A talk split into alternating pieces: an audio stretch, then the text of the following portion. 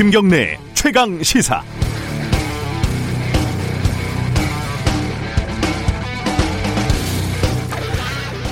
네, 북극을 가리키는 지남철은 무엇이 두려운지 항상 바늘끝을 떨고 있다.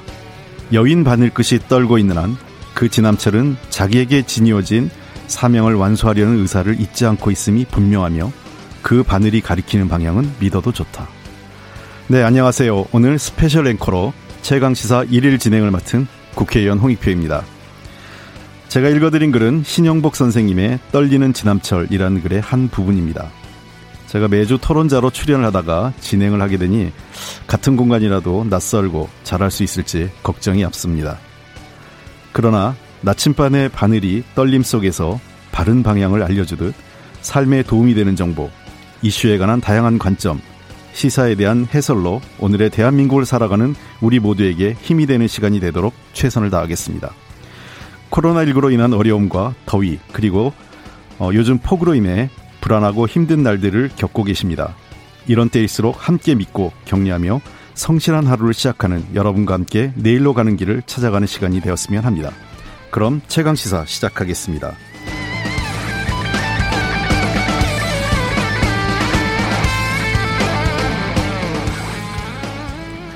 네, 김경래 최강 시사 여름 특집 최강 어벤져스 오늘은 저 홍익표가 책임지도록 하겠습니다. 유튜브에서 검색하시면 실시간 방송을 보실 수 있습니다. 문자 참여는 짧은 문자 50원, 긴 문자 100원이 드는 샵 9730 무료인 콩 어플에서 의견 보내 주십시오. 오늘 1부에선 주진영 열린민주당 최고위원과 정부 여당의 부동산 정책 둘러싼 공방들 짚어보겠습니다. 2부에서는 정치사이다 민주당 김남국 의원, 통합당 이준석 전 최고위원 만나봅니다.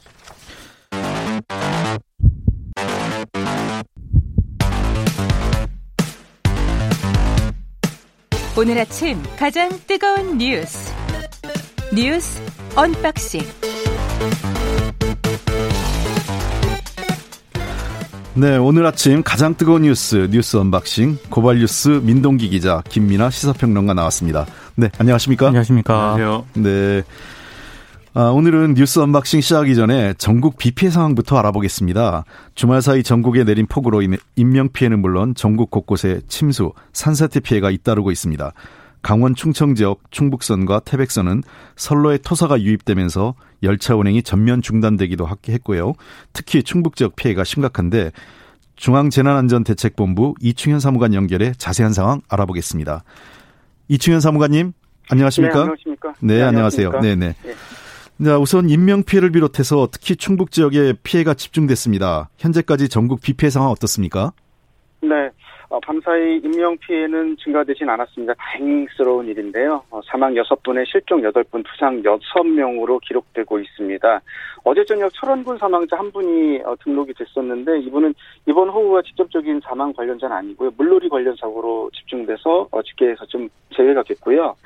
지금 충북과 경기 지역에 어, 사실상 피해가 좀 집중되고 있습니다. 먼저 충북 지역 중심으로 먼저 말씀을 좀 드리겠습니다. 네. 인명 피해 사망자 가운데 4분이 충북에서 발생됐고요.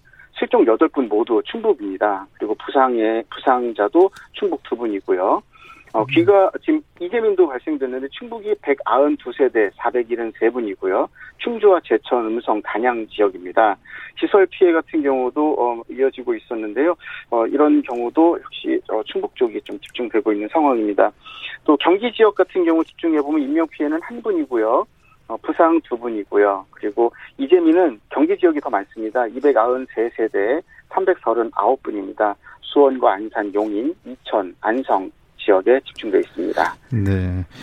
자, 이렇게 피해가 많이 발생했는데 이렇게 갑자기 집중호우가 발생할 땐 어떻게 대응해야 되죠? 네, 아무래도 집중적인 어, 피해가 이어지기를 좀 당, 아, 예방하기 위해서는 현재 이어지고 있는 기상 상황에 귀를 기울여야겠습니다. 가장 중요한 것은 기상청에서 제공되고 있는 날씨누리 정보를 통해서 시시각각 변하는 기상특보를 어, 집중해서 반응해 주시는 게 좋겠고요.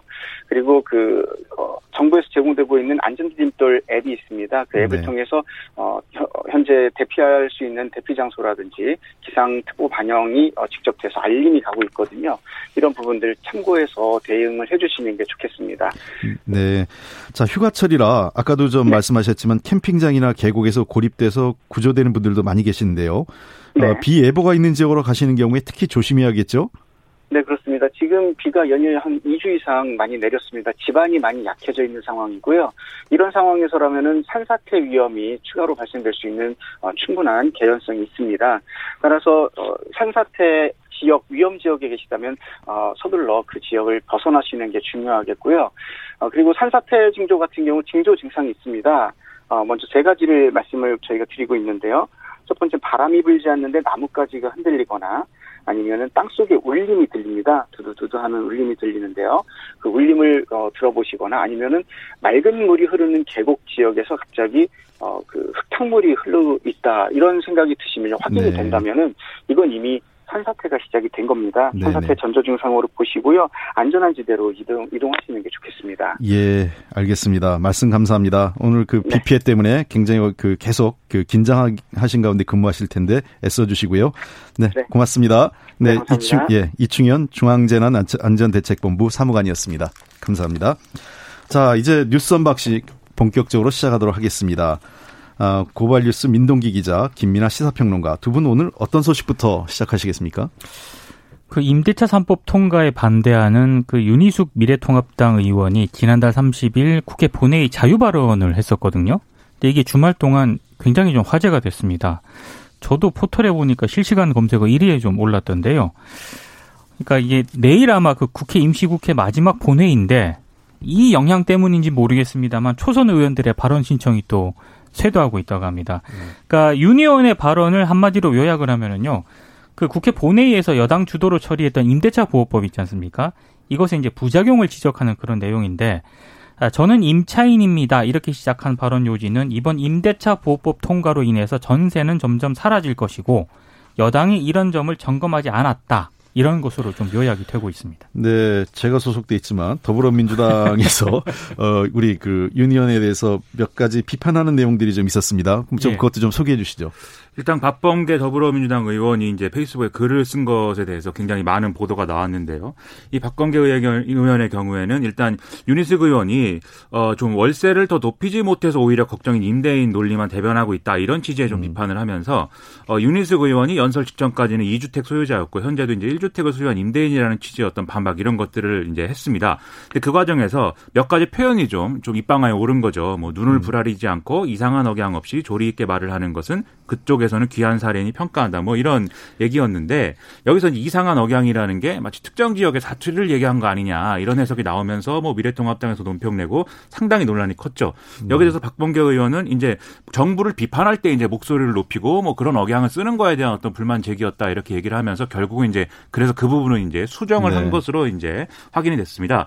그리고 이제 윤준병 의원의 경우에도 어 전세가 월세로 전환되는 게 뭐 나쁜 현상은 아니다 이렇게 얘기를 하면서 임대차 3법 입법의 어떤 정책 효과 이런 것들을 좀 얘기를 했는데 아무래도 이제 월세를 이제 좀 살고 있거나 또는 전세를 살면서 좀 월세로 다시 돌아가는 것은 좀 어, 마음이 어렵다 이렇게 생각하시는 분들 입장에서는 이런 얘기가 좀 안 좋게 들렸던 모양이죠. 그래서 굉장히 이것도 논란이 많이 되고 있고 그리고 윤희숙 의원의 이런 연설 때문에 뭐 일부 언론의 경우에는 더불어민주당이 엄청나게 지금 부담을 느끼고 있다. 네. 거의 더불어민주당은 파괴되고 있다. 뭐 이렇게도 기사가 나와서 사실인지 꼭 제가 여쭤보고 싶었습니다. 사실인가요? 더불어 더불어민주당 비상 걸렸나요?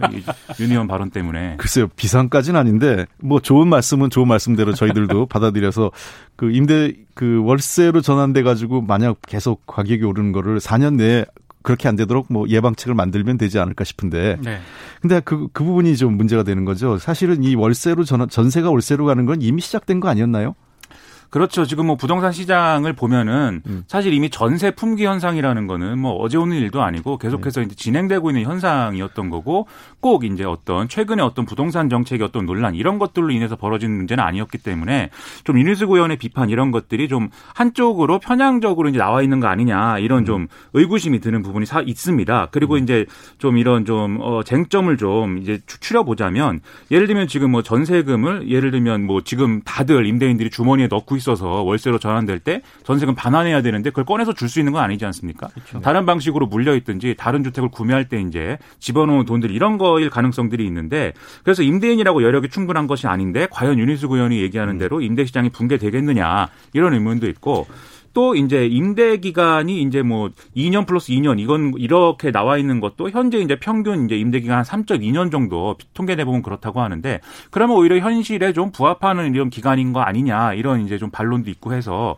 여러모로 이것에 대해서는 정책적인 어떤 쟁점을 형성해서 토론을 할 수 있지만 좀 윤희석 의원이 한쪽의 측면만 본 게 아니냐 이런 그러니까 비판이 나오고 있는 거죠. 전세가 줄어드는 여러 가지 요인이 있지 않습니까? 네. 근데 뭐 저금리도 있을 거고요. 여러 가지 요인이 있는데 윤 의원의 주장은 이게 마치 임대차법만 결정적인 요인인 것처럼 이제 지적을 하니까 그 부분은 좀 과장되지 않았냐 음. 이렇게 지적을 하는 분들도 있고요. 그리고 일부 전문가들 얘기를 좀 들어봐도요. 뭐 매매 차익에 대한 기대가 없으면 당연히 전세가 월세로 전환되는 것이다. 근데 임대차 3법 때문에 월세로 간다는 주장 자체가 좀 임대인의 관점에서 임차인의 불안만 가중시키는 것이다. 이렇게 또 비판을 하기도 합니다. 다만 이제 이, 이 4년 후에 월세나 이제 이런 좀 임대료가 오를 수 있다는 점에 대해서는 모니터링을 그렇죠. 충분히 해서 그런 점은 막아야 된다고 얘기를 하는데 네. 여당에 무슨 대책이 있는지도 궁금하네요. 예. 아, 제가 하여간 국회에서 있는데 어쨌든 여야가 그동안 뭐 몸싸움하고 또 툭하면 보이콧하고 국회 파행이었는데 어쨌든 이번 계기를 통해서 정책을 중심으로 논쟁을 시작했다는 측면은 저는 뭐 나쁘지 않다고 생각을 하고요. 네. 윤희숙 의원의 문제 제기 그 부분도 그 잘 우리가 살펴보면서 어, 국민들을 위해서 그 정, 그 국회가 대안을 만드는 그런 계기가 됐으면 좋겠습니다. 자, 다음 하나 그 준비하신 사안이 있는 것 같은데 이동재 그 채널A 기자죠. 전 기자죠. 검언유착 어떻게 이번 주 기소가 되나요? 어, 언론 보도 등을 종합을 해 보면은요. 서울중앙지검 형사 일부가 이동재 전 채널A 기자의 구속 기한이 5일이 만료가 되거든요. 음. 그래서 그 이전에 이동재 전 기자를 강요미수 혐의로 기소할 것으로 일단 전망을 하고 있습니다. 음. 그러니까 검언유착 사건과 관련해서 공소 제기가 결정이 된 게 4개월 전인데 4개월 만에 이제 이제 결정이 되는 것 같습니다. 이 사건은 많은 분들이 아시겠지만 간단하게 설명을 드리면 이동재 전 채널A 기자가 이철 전 밸류 인베스트 코리아 대표 대리인으로 나선 지모 씨와 접촉을 해서요. 한동훈 검사장과의 친분을 들어서 유시민 노무현 재단 이사장 등의 비위를 털어놓으라 이렇게 압박을 했다는 것이고 이 관련 내용은 지난 3월 31일 MBC 보도로 이제 처음으로 불거진 그런 내용입니다.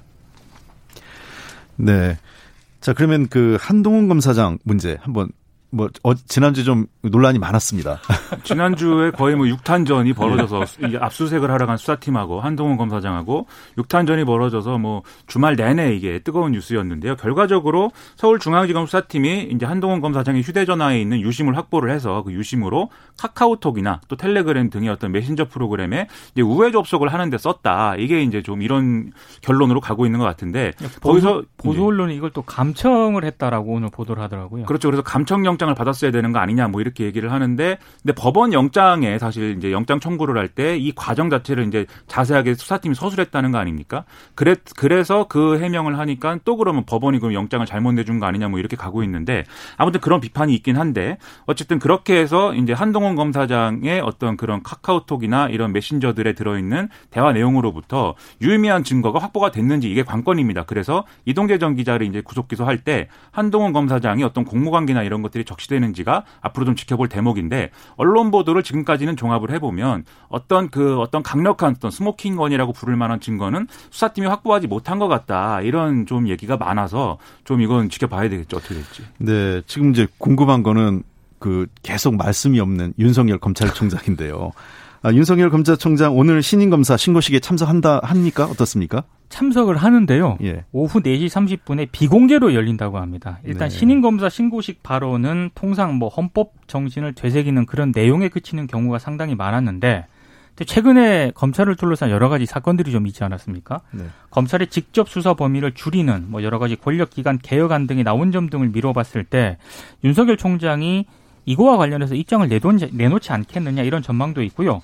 일부 언론 보도를 보니까 한동훈 검사장하고 정진훈 이 부장검사 사이에 몸싸움 여기에 대해서 메시지도 좀 내놓을 수 있다 이런 전망을 내놓고 있는데 저는 뭐 그렇게 가능성을 크게 보진 않습니다만 네. 일부 언론들은 그런 가능성을 또 내, 내비치고 있더라고요. 그러니까 어제까지 윤석열 총장하고 이성윤 서울중앙지검장이 이른바 그 몸싸움에 대해서는 공식 입장을 내놓지 않았기 때문에 아마 좀 희망 섞인 전망이지 않나 그런 생각을 해보게 됩니다. 뭐 검찰총장 정도 됐는데 뭐 여러분 검사 여러분 뭐 싸우지 마십시오 뭐 이럴 수는 없는 거 아니겠습니까? 예. 그리고 이제 지금까지 윤석열 총장이 내놓은 메시지나 이런 걸 보면은 뭐 검찰 개혁이라는 이슈 자체에 대해서는 사실 부정적인 얘기는 지금까지 해오지는 않았죠. 그래서 검찰 개혁과 관련된 어떤 메시지에 있어서는 대부분 이제 좀 어떤 정부의 방침에 따라가는 듯한 메시지를 내놓겠지만 하지만 그 속에 이제 한두 마디 정도 뭔가 이제 뼈가 있는 얘기들이 있을 수가 있어서 그걸 가지고 이제 언론들은 부분은 굉장히 관심을 갖고 크게 보도를 할 걸로 생각이 됩니다. 네, 이 시간이 다 돼가지고 하여간 오늘 그 검찰 한동훈 기자 야, 이 한동, 한동, 한동훈 네. 검사장이죠. 이동재 기자와. 헷갈리기 예, 시작합니다. 예. 검언 유착 예, 사건. 두 분에 대한 수사 법대로 원칙대로 잘 진행되도록 했으면 좋겠습니다. 자, 뉴스 unboxing 고발 뉴스 민동기 기자 김민아 시사평론가였습니다. 네, 고맙습니다. 고맙습니다. 네. KBS 1라디오 김경래 최강 시사 듣고 계신 지금 시각 어, 3, 7시 35분 지나고 있는데요. 어, 여러분께서는 지금 국회의원 홍익표가 진행하는 KBS 일라디오 김경래 최강 시사 여름, 여름 특집 최강 어벤져스 듣고 계십니다.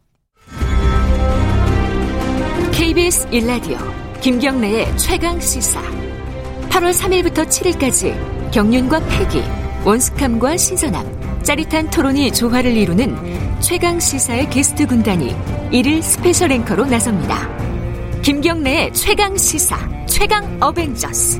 3일 홍익표 의원, 4일 윤영석 의원, 5일 김남국 의원, 6일 이준석 전 최고위원, 7일 KBS 김양순 기자. 당신의 아침을 책임지는 속 시원한 인터뷰. 최강 어벤져스와 함께하세요. 네. 여름 특집 최강 어벤져스 김경래 최강 시사입니다. 오늘은 저 홍익표의 진행으로 듣고 계십니다. 아, 정부가 다방면의 부동산 대책을 쏟아내면서 이에 반발하며 헌법 소원을 제기하겠다는 목소리도 높아지고 있습니다. 이런 상황에 정부는 이후에도 강력한 추가 대책을 예고하고 있는데요. 미래통합당의 비판은 물론 열린민주당 등 소위 범여권에서도 문제를 제기하고 있습니다. 아, 열린민주당 주진영 최고위원과 함께 정부의 부동산 정책의 방향, 후속 대책에 대해 자세한 이야기 나눠보겠습니다. 안녕하십니까? 네, 안녕하세요. 네. 아, 지금 정부 여당이 추진하고 있는 부동산 정책에 대해서 비판적 말씀을 하셨어요. 그러니까 서울의 부동산 가격이 3년 사이 폭등했는데 왜 지난 정권 탓을 하느냐. 그리고 공직자가 다주택 보유로 정치적 지탄과 인사 불이익 받는 것도 이해할 수 없다 언급하셨는데 좀 자세히 한번 설명해 주시죠. 네. 뭐 질문이 그렇게 되어 있는데 조금 정확한 표현은 아니죠. 왜냐하면 네. 지난 서울의 부동산 가격이 3년 동안 이제 폭등한 것이 뭐 지난 정권이라고 말을 하지는 않았죠. 그렇죠? 예, 네. 그러니까 여당이나 정부에서 네, 그보다는 이제 MBC에서 하는 방송에서 무슨 뭐 부동산 폭등의 주범이라는 표현을 써가면서 그 2014년 말에 그 나왔던 법에 대한 비판을 했는데 저는 이제 그 얘기를 보면서 아니 그 법이 지난 3년 동안의 부동산 값의 폭등의 주범이라고 할 근거가 뭐가 있나? 첫 번째로는 그게 이렇게 주범이었으면 왜 지난 3년 동안은 그 얘기에 대해서 MBC를 포함한 언론 아무도 얘기를 한 적이 없는데 네. 네, 왜 저런 소리를 하나? 플러스 그런 얘기를 또 듣고 또 어, 거기에 이제 부안해동하는 어, 뭐, 이 말하자면, 친여당 계열, 어, 또 진보파 인사들 말하는 걸 들어보면, 그거 역시 약간 좀 부안해동한다. 이제 그런 생각이 들었고요.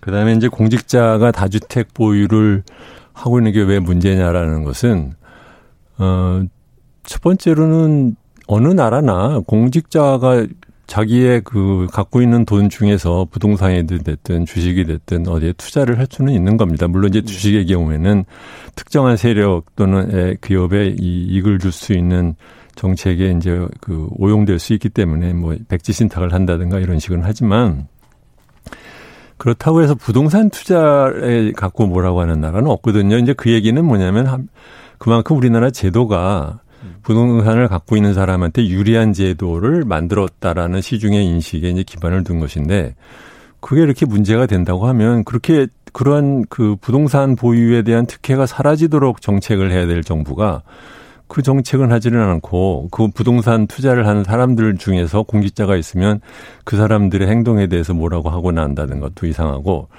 두 번째로는 그게 이렇게 문제가 됐으면 지난 3년간 미, 리 했어야죠. 왜 지금 네. 와서야 이런 소리를 합니까? 이거, 이거는 결국은 어, 부동산 정책에 대한 국민의 그 반발이 커지니까 그 불만을 괜히 엉뚱한 대로 그 희생양을 삼아가지고 돌리려고 하는 게 아니냐 그런 뜻으로 제가 얘기를 했습니다.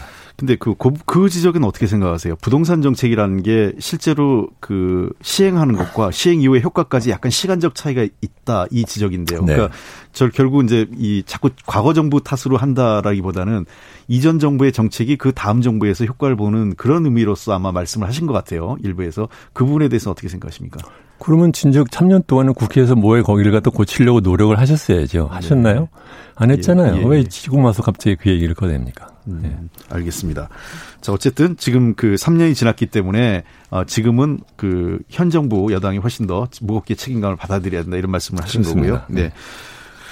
자, 그런데 그 청와대와 국회가 서울에서 그 행정 수도를 세종으로 옮기는 부분에 대해서 그 서울 부동산 집값 하락을 어떻게 유도할 수 있는지 모르겠다고 말씀하셨는데 이 행정 수도 이전 문제에 대해서 이 부동산 문제하고 지금 사실 이게 직접적으로 연관됐다고 말씀드리기 어렵지만 그렇다고 연관이 없는 것도 아닌데 어, 떻게 생각하십니까?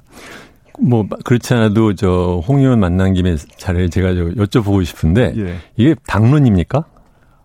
어, 현재로서는 원래 저희 그 당에서는 네. 그 세종시를 행정수도 이전 문제는 김태현 원내대표가 네. 그날 그 교수단체 대표연설에서 네. 어, 처음 제기했던 거고 그렇죠. 행정수도 이전은 그 전까지는 당론이 아니었다가 지금은 아직은 당론 채택까지 아니지만 네. 본격적으로 논의가 진행되고 있는 상황입니다. 그러니까 이것도 조금 약간 좀 애매모호한 것 같아요. 왜냐하면 네. 그 행정수도라는 이전은 제가 알기로는 옛날에 헌법 재판소에서 판결을 내릴 때 기본적인 구체적인 뜻으로는 청와대와 국회가 있는 곳이 수도라는 뜻으로 네. 판결을 내린 걸로 알고 그다음에 이제 개헌을 문재인 대통령이 그 제시를 했을 때도 거기에도 이제 그 개헌을 할 때 옮기는 것을 얘기는 하셨죠.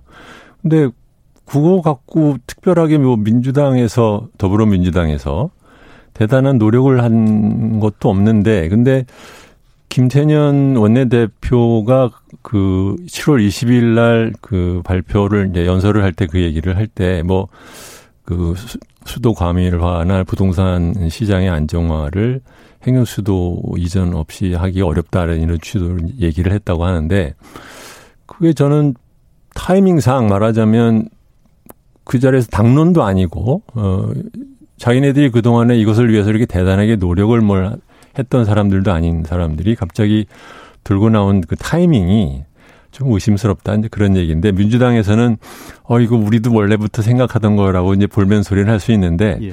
별로 뭐 설득력은 저한테는 없게 들립니다. 그러니까 뭐 당론 아니지만 이런 논의는 뭐 지속적으로 이루어진 거는 사실인데 네. 근데 뭐 이 그 문제를 떠나서 지금 논의가 행, 되는 건 핵심은 네. 자 그러면 행정 수도 이전이 그렇죠. 그 부동산에 어느 정도 영향을 주는 줄 건지 네. 그리고 실제로 전국적인 그 균형 발전에 네. 이게 긍정적인지 이거에 네. 대해서는 어떻게 생각하세요? 전 개인적으로는 첫 번째로는 행정 수도 이전은 저는 개인적으로 찬성하는 입장입니다. 예. 네.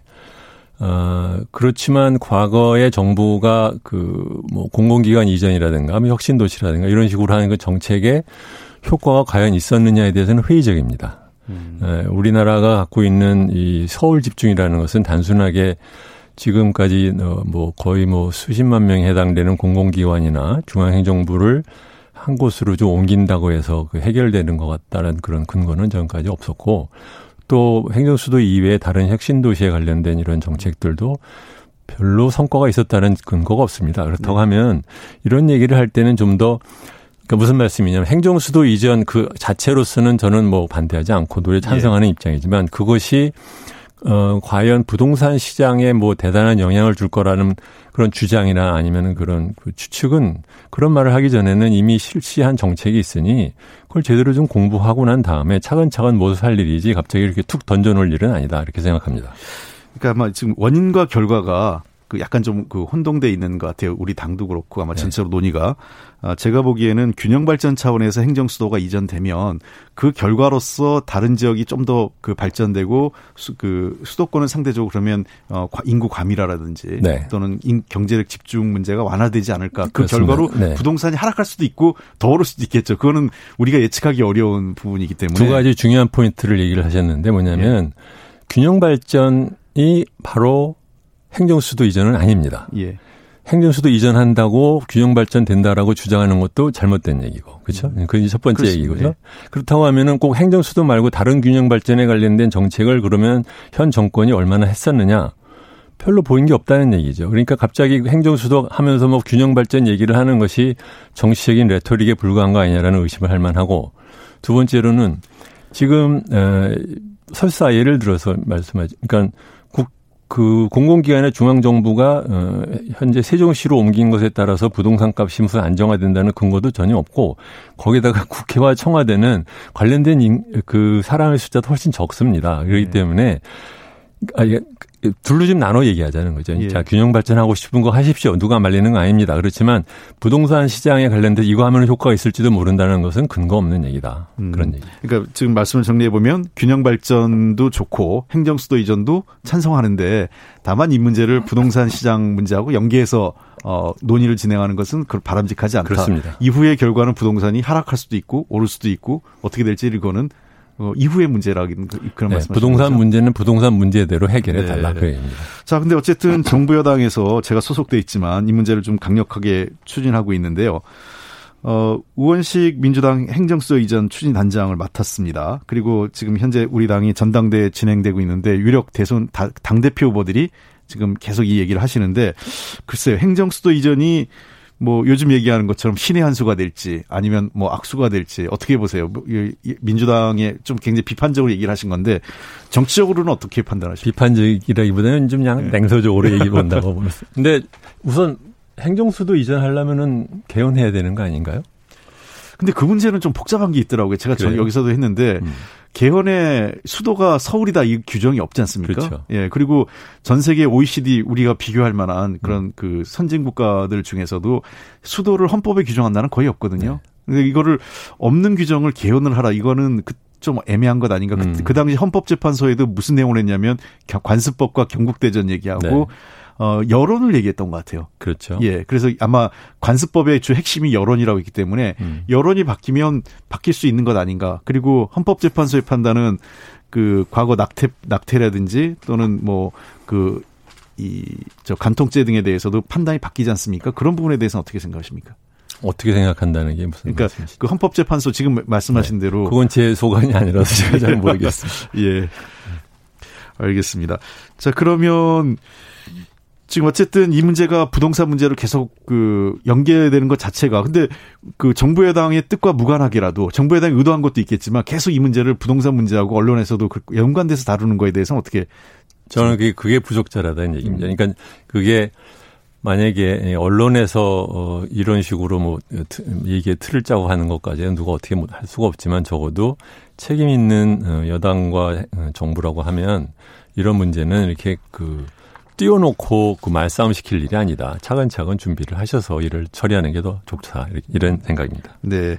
자, 그럼 좀 주제를 좀 바꿔서요. 네. 지난주에 국회에서 그 임대차 보호법 그 3법이 지금 그 통과가 됐습니다. 네. 자, 이 본격적인 시행이 이제 받는데 어떻게 보세요? 이게 임대차 3법이 세, 세입자들 주거 안정에 효과가 있을 것 같습니까? 어떻습니까? 저는 있을 거라고 봅니다. 예. 네.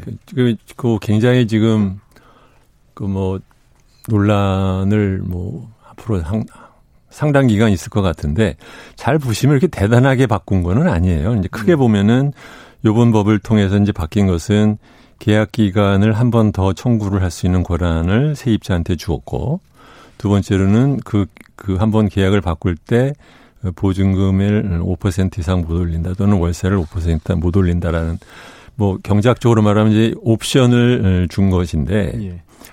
그게 그렇게까지 그 대단한 그 가격에 영향을 줄 정도의 강력한 규제라고는 생각하지 않고요. 왜냐하면 어뭐 만약에 5%를 한번 어 올렸다 하더라도 그 다음에는 4년 뒤에는 뭐 다시 또 시장 가격으로 돌아갈 수 있는 어 기회가 얼마든지 있는 거 아닙니까? 그렇기 네. 때문에 어떻게 보면은 이제 전세 계약이 2년에서 4년으로 늘릴 수 있는 권한을 세입자한테 줬다라는 그 이상의 대단한 의미를 두기는 어렵고 그런 면에서는 어쨌든 세입자의 주거 안정에 도움은 될 거라고 보는데 기존에 지금 세입자가 전세에서 옮길 때 보면 전세금 올려가지고 옮기는 비율이 과연 얼마나 되느냐 이런 것에 대해서 아직 정확하게 잘 모르잖아요. 근데 뭐 제가 일, 일설로 듣기는 한 3, 40% 정도만이 전세금 때문에 옮기고 나머지들은 이제 다른 이유 때문에 옮긴다고 하니까 예. 그렇다면 전세 시장에서 이것이 이렇게 얼마나 영향을 갖다 이렇게 대단해 줄지는 잘 모르겠고 그보다는 이제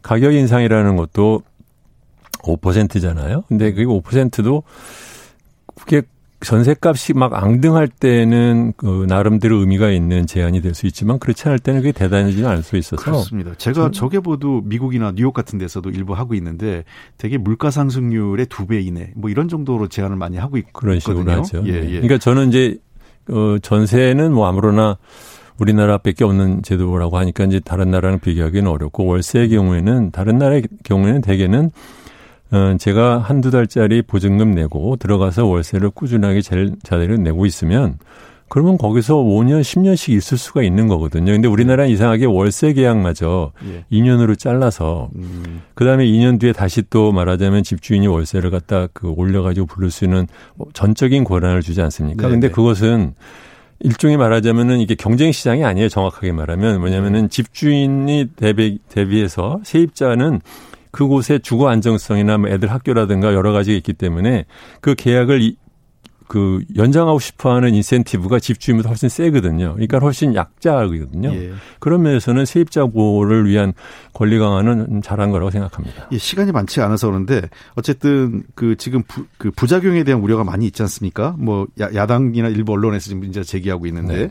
전세 그 재산권을 침해한다. 또 아까 말씀드린 것처럼 4년마다 계약 체결할 때 전세값이 급등하고 월세 다 전세가 없어질 거다 이런 얘기가 있는데 이러한 문제점에 대한 뭐그 어떻게 보시는지 그리고 이후에 정부 여당이 좀 보완책을 어떻게 마련해야 되는지 좀 말씀해 주시면 좋겠습니다. 월세의 경우에 어, 첫 번째로는 이제 제 생각에는 지금 요번에 그 문제가 되는 것이 하나가 뭐냐면은 그 집주인이 들어오겠다고 하면 내보낼 수 있다라는 거잖아요. 근데 네. 그걸 갖다 확인할 수 있는 방법이 지금 굉장히 불확실하기 때문에 많은 사람들이 그거 갖고 앞으로 이제 싸움이 많이 벌어질 거라고 생각을 하고 두 번째는 이제 2 플러스 2로 돼 있는데 그게 이제 아이들 학교를 생각하면은 기왕이면은 3 플러스 3가 더 낫지 않았나 그런 생각하고 또 하나는 이제 월세의 경우도 마찬가지죠. 이제 말하자면은 월세를 내고 있는 한 계속해서 있을 수 있는 쪽으로 좀 연장되는 쪽으로 갔으면 좋겠다. 예, 이게 시간이 너무 부족해가지고 뭐 이제 라디오 방송이 그렇습니다. 예, 네. 다음에 한번 또 우리 모셔서 좋은 얘기 듣도록 하겠습니다. 오늘 지금까지 우리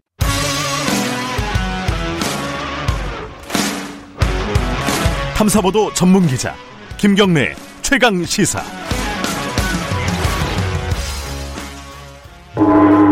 최강 시사 정치 사이다.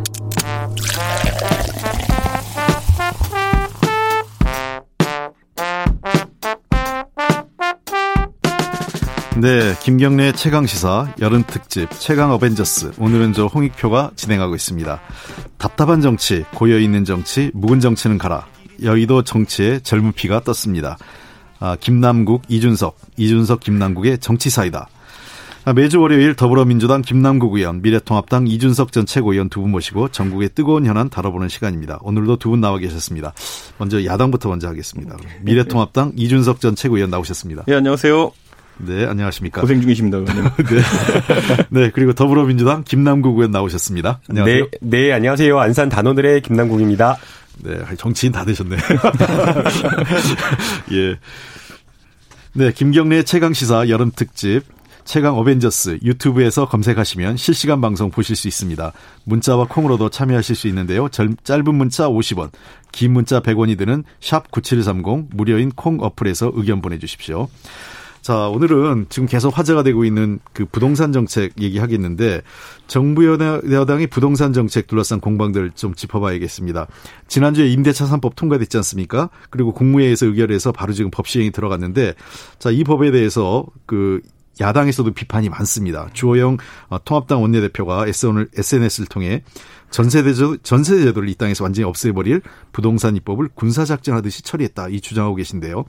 이 상황에 대해서 한번 먼저 통합당 이준석 의원님 좀 말씀 한번 해주시죠. 저는 우선 뭐 민주당에서 두 분 나와 계시니까 전참 네. 궁금한 게 진짜 저희가 이 사실 음모론적으로 제기한 전세제도를 없애버리려고 하는 것 아니냐라는 것에 대해 가지고 민주당에서 동의하는지 아니면 정책 방향이 실제로 그쪽인지가 상당히 궁금한 거죠. 왜냐하면 음. 윤준병 의원님 말씀하신 것도 사실 월세 제도로의 전환은 불가피하다는 취지로 말씀하신 거 어떤 취지인지는 이해하지만은 대중에게 받아들여지기로는 어쨌든 전세를 통해 가지고 사회, 사회 초년생들이나 아니면 또 집을 살 여력이 없는 분들이 지금까지 나름대로 좀 더 저렴한 주거 혜택을 누려왔었는데 그 제도가 없어지면 당장 피해 입는 건 그분이거든요. 그분들이거든요. 그래서 저희 통합당에서는 그분들에게 피해가 가는 것은 최소화해야 된다 이런 생각을 하고 있고 실제로 모 언론에서 보도하기로 서울 시내에 보면은 주택이 뭐 수십만 채 공급되고 있는데 사실 그 안에서 전세 물량이 실제 몇백 건대로 추락했다라는 네. 이제 기사가 나왔거든요. 물론 일시적인 시장이 어쨌든 관망세긴 하겠지만은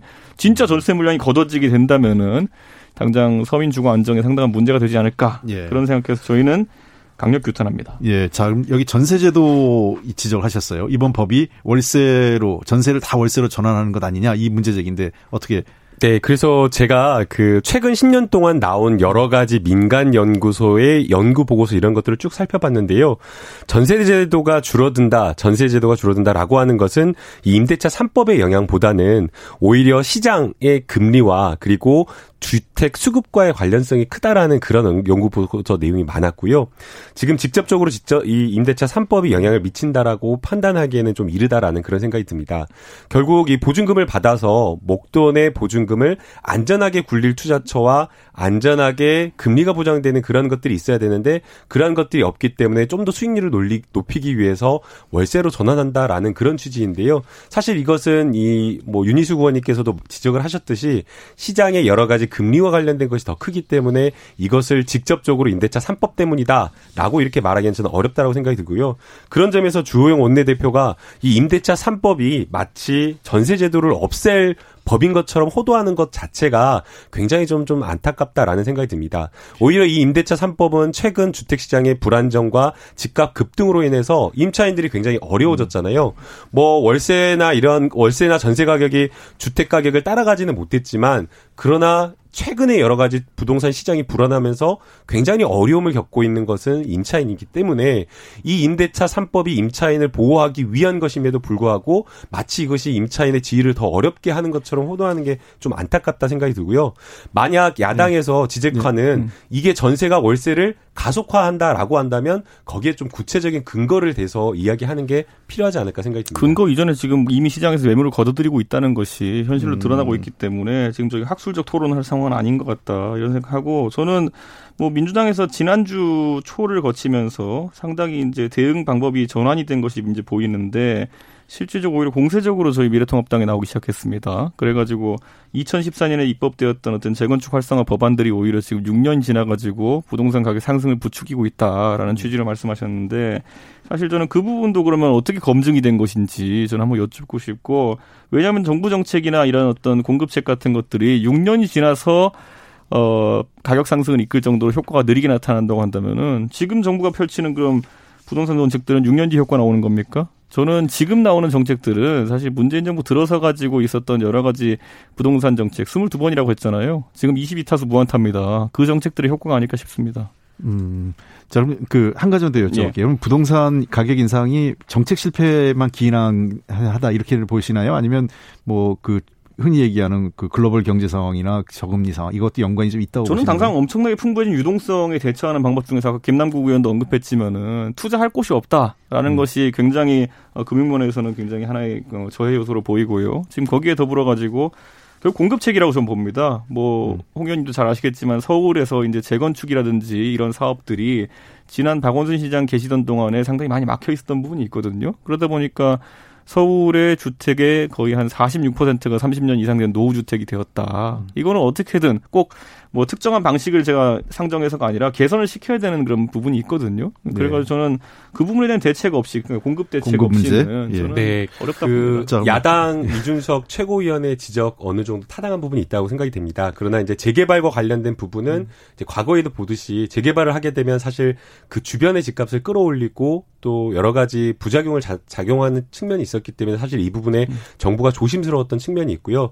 그럼에도 불구하고 재개발의 용적률이나 이러한 어떤 수익을 환수하는 방법 뭐 임대주택을 공공 임대주택을 활성화한다거나 공급을 늘린다거나 여러 가지 방법으로 재개발의 초과이익이나 이런 것들을 줄이면서 부작용을 줄이면서 공급을 늘릴 수 있기 때문에 이미 지금 정부에서 그 이준석 최고위원이나 야당에서 이야기하는 그 정책을 포함시켜서 논의를 하고 있기 때문에 어, 이 부분은 좀 지켜봐야 될것 같아요. 공공임대를 예. 어디다 공급하겠다는 겁니까? 테른 골프장입니까? 아니요. 대개 그 재개발과 관련되어서 네. 용적률을 늘려지면 공급이 좀 늘어나잖아요. 그런 부분에 있어서 그 이익을 재개발 조합이나 그 조합원들에게 돌리는 것이 아니라 공공에게 돌아갈 수 있도록 한다라는 겁니다. 20% 임대 지유라고 하는 그 얘기 말씀인가요? 그것보다 더 늘렸으면 좋겠습니다. 예. 어. 자, 그러면 그 공공임대주택 늘리는 부분, 지금 이제 갑자기 공공임대주택으로 네. 넘어가 버렸는데, 저 공공임대주택에 대해서 늘리는 거는 어떻게 생각하세요? 저는 뭐 찬성인데 결국 부지 문제죠. 부지 공공 임대주택이라 함은 네. 기존에 어쨌든 민영 임대주택보다 상당히 저렴해야 되고 그리고 음. 공급량이 어느 정도 확보가 되어야 되는데 서울 내 그 부부지를 마련하기 어렵습니다. 그렇기 때문에 만약에 지금 언급되는 테른 골프장이라든지 아니면 뭐 그린벨트 풀지 않겠다고 하셨지만 외곽 주변에 만든다고 한다면은 첫째로 그렇게 공급되는 공공임대 주택들은 사실 지금 젊은 세대가 원하는 서울시 계내에 있는 신축 주택과는 다른 상품이 돼 버립니다. 우선 형식 자체가 자가 보유와 임대로 갈리고요. 그리고 입지 조건 자체가 직주 근접성 때문에 지금 이제 서울 안쪽으로 들어오려고 네. 하는 건데. 근데 이제 지금 그 김남국 의원이 그 재개발 재건축하면서 도심 안에 그러니까 뭐 그린벨트나 외곽 지역이 아니라 안에다 짓겠다 이런 내용을 하신 건데요. 저는 그 부지가 어딘지 말했으면 좋겠습니다. 지금 예를 들어 재건축 재개발을 하면서 사실 네. 사업성이라는 것도 담보돼야 되는데 그걸 자가 공급이 아니라 임대주택으로 한다 했을 때 어느 정도의 재정 지원이 들어갈 수 있을지 저는 이 부분 뭐 이재명 지사도 비슷하게 언급을 하셨지만은 음. 그 재정 지원의 현실성에 따라 가지고 그 아이디어는 이제 갈릴 것이다. 그러다 보니까 그런 어떤 보상의 문제라든지 아니면 재정의 문제가 안 들어가는 유휴부지 문제가 계속 이제 대두되고 있는 것이거든요. 용산의 미군기지 네, 반환부지라든지 아니면 각종 차량기지라든지 아니면은 테렌 골프장 이런 얘기가 나오는 것인데 저는 그런 생각이 있다고 한다면은 좀 민주당에서 안을 만들어 가지고 서울시장 선거 전에 화끈하게 내보십시오. 자, 지금 이준석 의원님 얘기를 해보면 네. 그 질문의 핵심은 이런 것 같아요. 그러니까 땅이 있냐 서울시 안에. 그러니까 공급은 좋다. 공공임대주택도 좋은데 외곽이나 그린벨트 지역이 아니라 서울 시내 그래도 교통이 편리한 인프라가 갖춰진 곳에 해야 되는데 그런 곳에 땅이 공급이 가능하냐 이 지적인데요. 말씀 한번 해보시죠. 네, 그런 땅을 지금 찾고 있는 그런 상황이고요. 그래서 앞서 이야기한 대로 뭐 테른 골프장, 육군 사관학교, 그 다음에 차량 기지나 이런 것들을 다 포함해서 망라해서 부지를 찾고 있는 상황입니다. 이런 부분에 있어서도 또 사실 공급이 또 부족할 수 있기 때문에 용적률을 사실 조금 더 전향적으로 음. 상향하고 또 앞서 이준석 최고가 이야기를 한 대로 재개발 재건축과 관련된 부분의 용적률을 좀 높여주는 대신에 그 재개발을 통해서 장기 뭐 임대주택이나 이런 것들을 뭐 공급을 늘리는 그런 방향까지 좀 포함을 하고 있고요. 없다 없다 할 것이 아니라 방법을 좀 찾아가지고 이 부분에 있어서는 여야가 좀 합심해서 공급을 그리고 장기적으로 안정적으로 늘리는 게 좀 필요하지 않나 그 임대주택을 만약 재거, 재개발 재건축에 넣으면 자기 재산권 침해다 뭐 조합에서 반 뭐 이런 데서 좀 부정적일 것 같기도 한데 그 부분에 대해서는 어떻게 말씀하시겠어요? 네, 뭐 재산권 침해가라고 이야기를 할 수는 있겠지만 그러나 뭐 완전히 수익 내는 것을 다 제한을 하거나 아니면 재개발 재건축을 막는다라고 하면 모르겠지만 재개발 재건축을 보다 빠르게 더 활성화시켜주고 어, 재산권 행사를 도와주면서 이익과 관련된 부분을 제한하는 것이기 때문에 이것을 재산권 뭐 적극적인 침해다라고 보기에는 좀 어렵다라고 생각이 들고요. 음. 또 재산권의 일부 침해가 있다고 하더라도 의식주 중에 주거라고 하는 것은 인간이 살아가는 데 가장 기본적인 것이기 때문에 이것을 통해서 이익을 하, 이익을 누리려고 하는 것보다 주거의 어떤 공적인 어떤 권리가 훨씬 더 크다라고 저는 생각이 저는 듭니다. 그래서 예전에 네. 박근혜 정부 때도 보면은 청년용 이제 주택 짓기 위해 가지고 철도 부지를 활용한다든지 이런 아이디어들이 있었거든요. 좀 여당이 그런 것들 열거했으면 좋겠어요. 어, 좋은 아이디어라고 저는 생각이 박 시장님 때도 예. 보면은 이제 생각해 보면은 예를 내부 순환로 같은 경우에는 그 위에 상부 공간에 어떤 주택을 짓는다든지 북부간선 이런 것들 아이디어가 나왔었는데 그걸 좀 패키지화해서 냈으면 좋겠습니다. 그게 없이 이제 계속 이제 말만 나오다 보면은 결국 언급되는 차량 기지라든지 아니면 테른 골프장 이런 것들은 주민 반발이 상당히 거셀 것이거든요. 그런 부지들은 그렇기 때문에 공공 임대 주택에 맞는 어떤 부지들을 많이 찾아내고 그 안에서 재건축 같은 경우도 아까 언급됐지만은 저는 사업성과 그리고 이런 어떤 공공성 충분히 맞출 수 있다 봅니다. 그게 이제 용적률이 키가 될 텐데 역세권 위주로 상당히 가능성이나 아이디어들이 있다 이렇게 봅니다.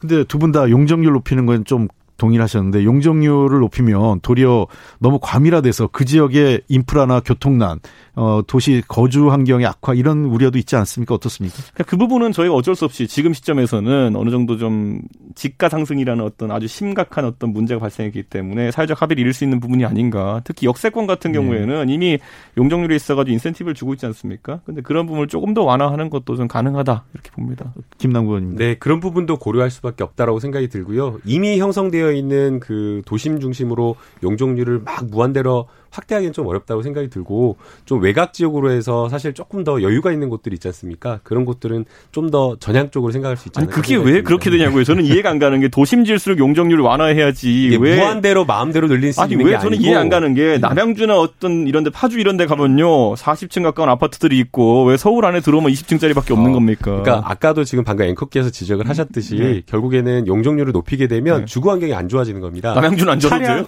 차량이나 이러한 것들이 네. 굉장히 막혀 가지고 정말 네. 교통시장이 심한 이런 자, 문제들도 있기 자, 때문에 뭐왜못 늘리냐 그렇게 단순하게 생각할 그러니까 건 아니라고 생각이 들어요. 두 분 얘기를 합해 보면 용적률을 높, 이는 건 뭐 두 분 다 동의하시는데 어, 도시 환경을 감안해서 어디까지 할 건가에 대해서는 조금 더 사회적 합의가 필요한. 어, 그리고 저는 이번에 뭐 이재명 지사도 새로운 예. 형태 주택 공급에서 얘기했지만은 전 여당이 공공임대 주택 특히 젊은 세대가 할 예. 주택에 대해 가지고는 주택 형태도 다변화 좀 했으면 좋겠어요. 예, 아, 아무래도 지금 그것 때문에 청취자 문자를 좀 읽어 드리고 예. 해야 될 것 같은데 0285님이 이런 얘기 하십니다. 지금 전세 물량이 없어요. 딸이 10월에 결혼해서 전세를 구하려 하는데 힘드네요. 그다음에 1004님이 노지역 재개발 빨리 추진하면 좋겠어요. 50층 아파트 지금 안 되나요? 이런 얘기 하셨는데 지금 아까 우리 뭐 노지역 재개발이나 그 저 고밀도화에 대해서는 이미 얘기가 됐기 때문에 지금 아마 전월세 관련돼서 전세 물량이 없어진다. 이 임대차 시장에 대해서 조금 논의를 좀 했으면 좋겠거든요. 네. 네. 안 그래도 지금 그 5분 발언 윤희숙 원 발언 중에서 월세 아까도 이미 처음에 네. 좀 됐지만 월세가 자 전세가 줄어들고 월세로 간다. 또 월세 가격이 폭등할 거다. 이런 우려가 있는데 자 그냥 그 문제를 놓고 그러면 어떻게 하면 좋겠냐 하는 겁니다. 지금은 사실 윤희숙 의원의 경고죠. 예. 이 경고가 현실화되지 않기 위해 가지고는 음. 결국에는 지금 전세에 대해 가지고 가격 통제책을 쓰고 있는 거거든요. 역사적으로 어떤 재화든지 가격 통제책을 쓰면 공급이 이제 줄어드는 건 현실이거든요. 음. 그렇기 때문에 저는 지금 민주당에서 5%까지 인상 인상, 인상 상한선을 두고 예. 저는 또 더 우려되는 것이 지자체장이 그 안에서 또 정할 수 있게 돼 있지 않습니까? 예. 그렇다 보니까 저는 굳이 거론하자면 이재명 지사 같은 분들 더 낮게 설정하는 거 아니냐 예. 이런 우려를 지금 하고 있는데 사실 가격 통제책을 좀 완화할 필요가 있다. 예. 왜냐하면 시장 상황이라는 건지 언제든지 변할 수 있는 것인데 음. 5%라는 그 가격 통제 상한선 때문에 많은 집주인들이 불안해하는 건 아니냐. 저는 그 예. 그 부분에 대해서는 유예 조치를 좀 두는 것이 어떠냐 이런 생각을 하게 됩니다. 김남국 의원님은요? 네, 윤희숙 의원님의 발언을 좀 이렇게 쭉 찬찬히 살펴봤는데요. 그러니까 윤희숙 의원님의 발언은 결국에는 이 임대차 3법 임차인에 대한 주거권을 보장하고 강화하는 것에 대해서는 동의하지만 이 임대차 3법이 월세 전세를 월세로 전환하는 걸 가속화한다라고 주장을 하시는 것 같습니다. 그러면서 그것을 가속화하기 때문에 임대인에게 인센티브를 주자라는 조금 다소 엉뚱한 발언을 하고 있는데요. 전세가 월세를 가속화한다라고 하는 그 논고를 제시를 해야 되는데 논고 제시가 좀 빈약하다라는 생각이 듭니다. 그, 그 중에 보게 되면 뭐 과거에 1989년도 12월에 임, 이 주택임대차 보호법이 1년에서 2년으로 연장했을 때 뭐 전세 가격이 올라갔고 전년 대비 30% 24% 올랐다라고 했는데요. 전세 가격이 급등한다라고 하는 것은 주택 가격, 주택 가격 상승률 그리고 그 당시에 주거의 공급과 수요 이런 것들에 의해서 결정이 되기 때문에 주택임대차 보호법 때문이 아니다라는 그런 생각이 들고요. 실제 제가 좀 찾아보니까 전세 가격이 시행 1년 전과 1년 후에 17.53, 16.76%가 올랐습니다. 그러니까 주택임대차 보호법 주택임대차 보호법이 개정되기 전에도 1년 전에도 변동률이 17%였고요. 그 1년 이후에도 16.76%였기 때문에 이 주택임대차 보호법 개정 때문에 뭐 주택 가격이라든가 아니면 뭐 여러 가지 임대료가 올랐다라고 이렇게 평가하기 어렵다고 저는 생각이 들고요. 또 거기에 더해서 당시에는 소구표가 적용이 되지 않았습니다. 네. 그런데 이번에는 이 주택임대차 3법으로 인해서 단기적으로 시장이 불안정한 것들 즉 임대인이 여러 가지 비용 부담을 임차인에게 전가하는 것을 막기 위해서 소구표가 적용되었고 어, 윤희숙 의원님이 지적을 하신 대로 이것에 대한 여러 가지 부담과 적용 시점이 4년 뒤로 늘어나기 때문에 4년 동안 충분하게 주택시장 안정화를 위해서 정부가 노력한다라고 하면 어, 윤희숙 의원님이나 아니면 시장 일부에서 지적하는 부작용은 최소화될 수 있다라고 저는 생각이 듭니다. 예, 시간 관계상 짧게 한번 두분 네. 얘기만 좀 드릴게는데요. 뭐 이렇게 정책적 싸움만 하면 좋은데 네. 사안에 정무적인 게 있어서 이 윤희숙 의원 발언 놓고 민주당 박범계 의원과 윤준병 의원 발언이 좀 논란이 되고 있어요. 네. 그 부분하고 또 주호영 원내대표께서 부동산 이 정책에 대해서 또 공산주의다 이런 발언을 했거든요. 짧게 한번 두 분 한번 30초씩만 한번 해주시면. 저는 뭐 우선 이게 공산주의다까지라기보다는 예. 실질적으로 가격 통제책 아까 말했던 것 이런 것들이 시장에 주는 왜곡 효과가 큽니다. 사실 김태년 어, 그 원내대표께서 시- 시장 교란 행위를 민주당에서 엄격하게 이제 다루겠다 이렇게 얘기했거든요. 예. 그런데 지금 희대의 시장 교란 행위를 하고 있는 것은 민주당입니다, 지금. 가격 통제층이라는 거는 시장이 할 수 있는 가장 강한 교란 행위고요. 그렇기 때문에 저는 이런 부분에 대해 가지고 시장 원리로 돌아가는 게 필요하다 보고요. 저는 이제 박범계 의원님이 이제 윤희숙 의원님 이제 지적하신 거에 보면은 사실 좀 뭐 내용 면에서는 이해가 가는 부분도 있지만은 저는 민주당 일각에서 이제 윤희숙 의원이 다주택자였다 이런 식으로 공격하는 모습이라든지 인신공격성 모습으로 정책 토론이 흘러가는 게 보이는데 제가 찾아봤다면 윤희숙 의원님 그 예전에 KDI 연구원 하시면서 세종시에 특별 분양받은 거 한 채 더해가지고 다주택자가 된 것이고 성북구에 계시던 아파트랑 두 개 합쳐가지고 4억 9천이더라고요. 그래서 예. 저는 이런 비판을 하기 전에 스스로 좀 돌아봐야 되지 않을까 이런 생각합니다 민주당이. 네. 김남구 의원님. 네, 이걸 전, 정쟁으로 좀 해석하는 건 좀 그렇다 생각이 들고요. 박범계 의원님이 아마 윤희숙 의원님이 다주택자였다라고 주- 지적을 한 것은 어, 윤희숙 의원님이 본인이 임차인이다라고 이야기를 하면서 어, 마치 서민, 집 없는 서민의 마음을 대변하는 것처럼 이야기를 했기 때문에 그 발언의 진정성을 따지기 위해서 아마 그 지점을 지적하지 않았나라는 생각이 듭니다. 어, 결국 문- 내용이 저는 문제라고 생각이 드는데요. 윤희숙 의원님이 본인이 임차인이다라고 하면서 임차인을 걱정하는 척 이야기를 했지만 실제 윤희숙 의원님이 발언을 5분 발언을 통해서 한 이야기들은 임대인에게 어떻게 도와줄 것이냐 계속 이 부분만 지적을 하는 겁니다. 어, 저는 윤희숙 의원님 발언인데요. 저는 임차인 보호에 적극 공감합니다. 그러나 그런 이유로 임차인 보호 강화는 국가의 부담으로 즉 임대인에게 적절한 보상을 제공하면서 해야 된다라는 것입니다. 라고 하면서 임대인에게 인센티브를 어떻게 줄 것이냐라고 핵심적인 주장을 하고 있, 기 때문에 아마 이 발언이 논란이 됐다라고 저는 생각이 들고요.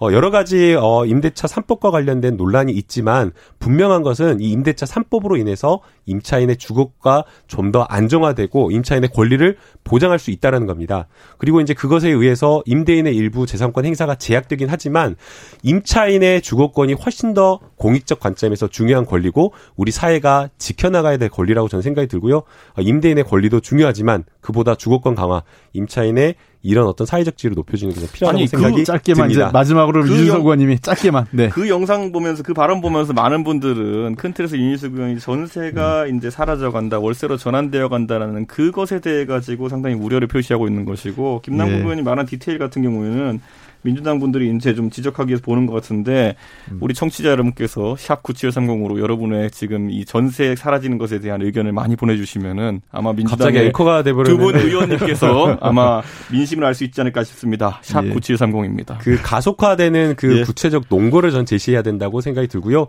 시장의 불안감이나 이런 것들을 조장하고 야기해서 정치적 공세로 활용하는 것은 매우 부적절하다고 문자 봅니다. 읽으세요, 문자. 예, 예. 자, 이게 아마 부동산 문제가 정책적 사안이기도 하면서 워낙 오랫동안 정, 그 정치적 사안도 있기 때문에 이 논란이 좀 계속되는 것 같습니다. 자, 그러면, 어, 샵 9730으로 청취자 여러분 문자 보내주실 때 짧은 문자 50원, 긴 문자 100원 꼭 그, 그 해 주십시오. 자, 그럼 청, 그 청취자 문자를 하나 소개해 드리겠습니다. 이거 제가 하기에 좀 부끄러워서 자꾸 하는데 저 우리 제작진께서 자꾸 올려 주셔 가지고 어, 군두님 어, 한국의 킹스맨 콜린 퍼스 홍익표 의원님 이렇게 해서 보냈는데 아 저 그 감사하고요. 어, 특히나 오늘 이준석 의원 예, 최고위원님하고 김남국 의원님은 각각 5일 수- 수요일이죠. 그리고 6일 목요일에 최강시사 special 앵커로 나섰습니다. 아, 많은 청취 바라겠고요. 지금까지 이준석 전 최고위원 김남국 그 의원이었습니다. 두 분 감사합니다. 네, 네, 감사합니다. KBS 일라디오 김경래의 최강 시사 최강 어벤져스 special 앵커 홍익표 의원과 함께합니다.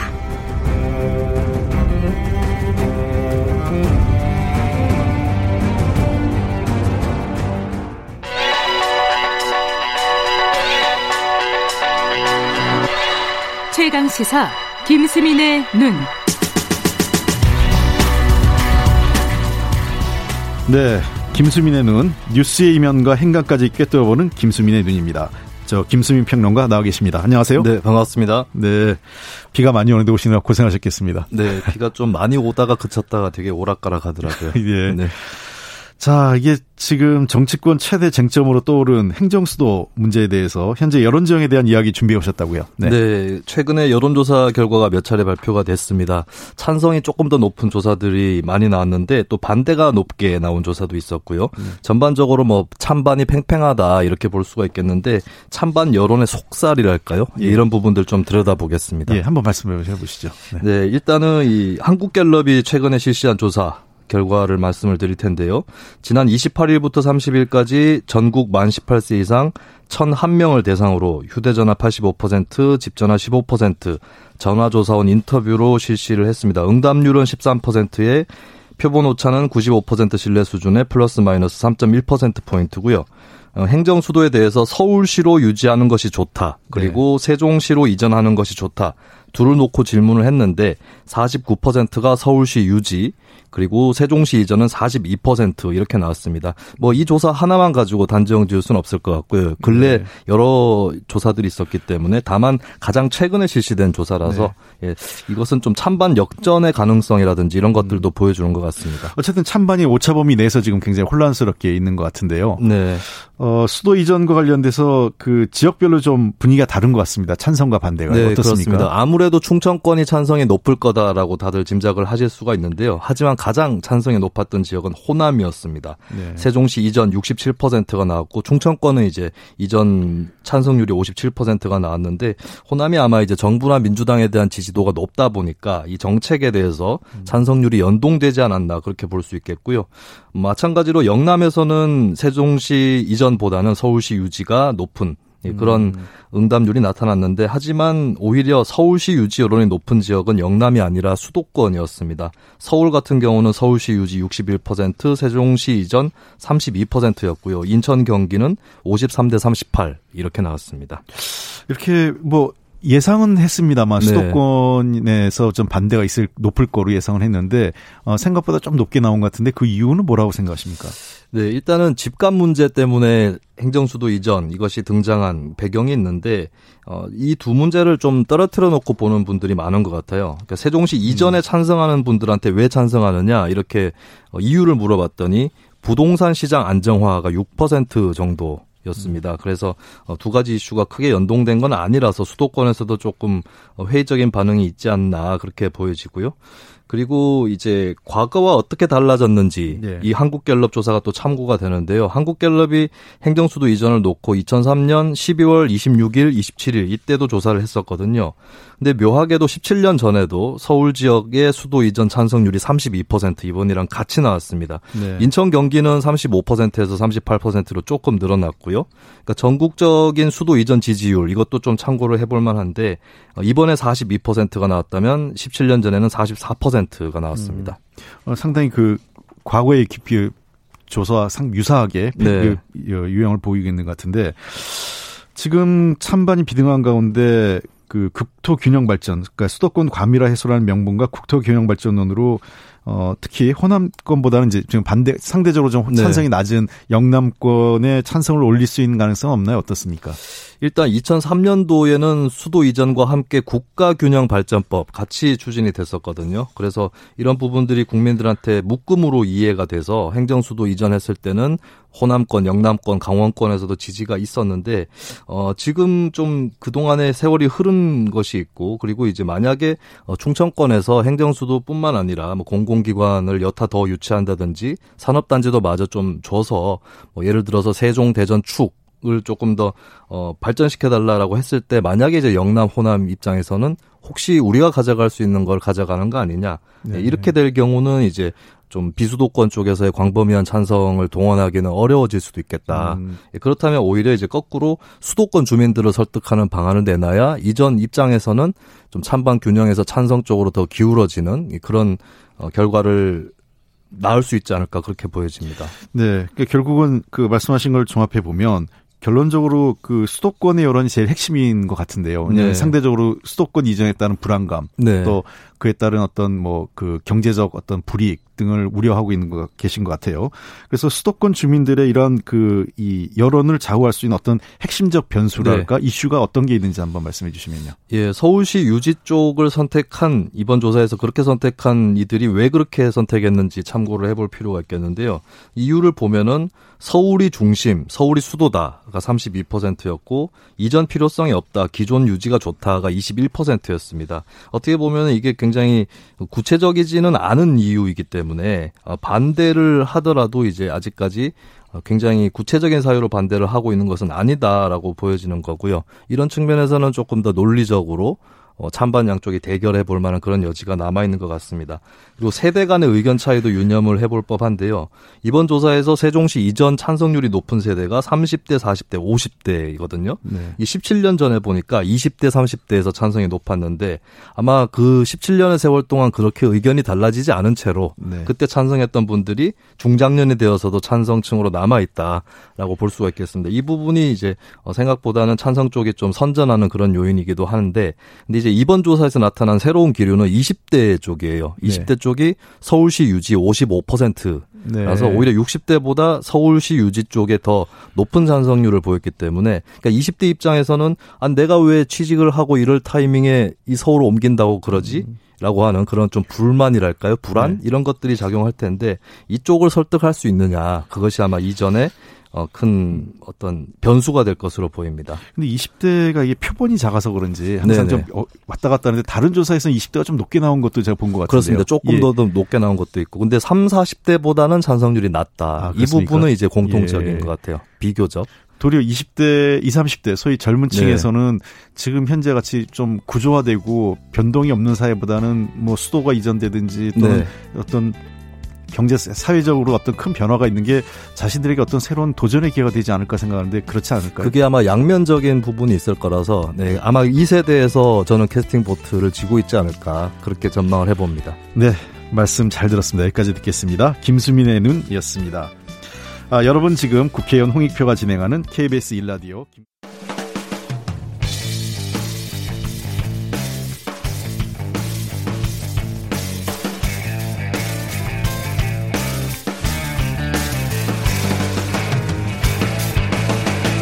김... 김경래의 최강 시사.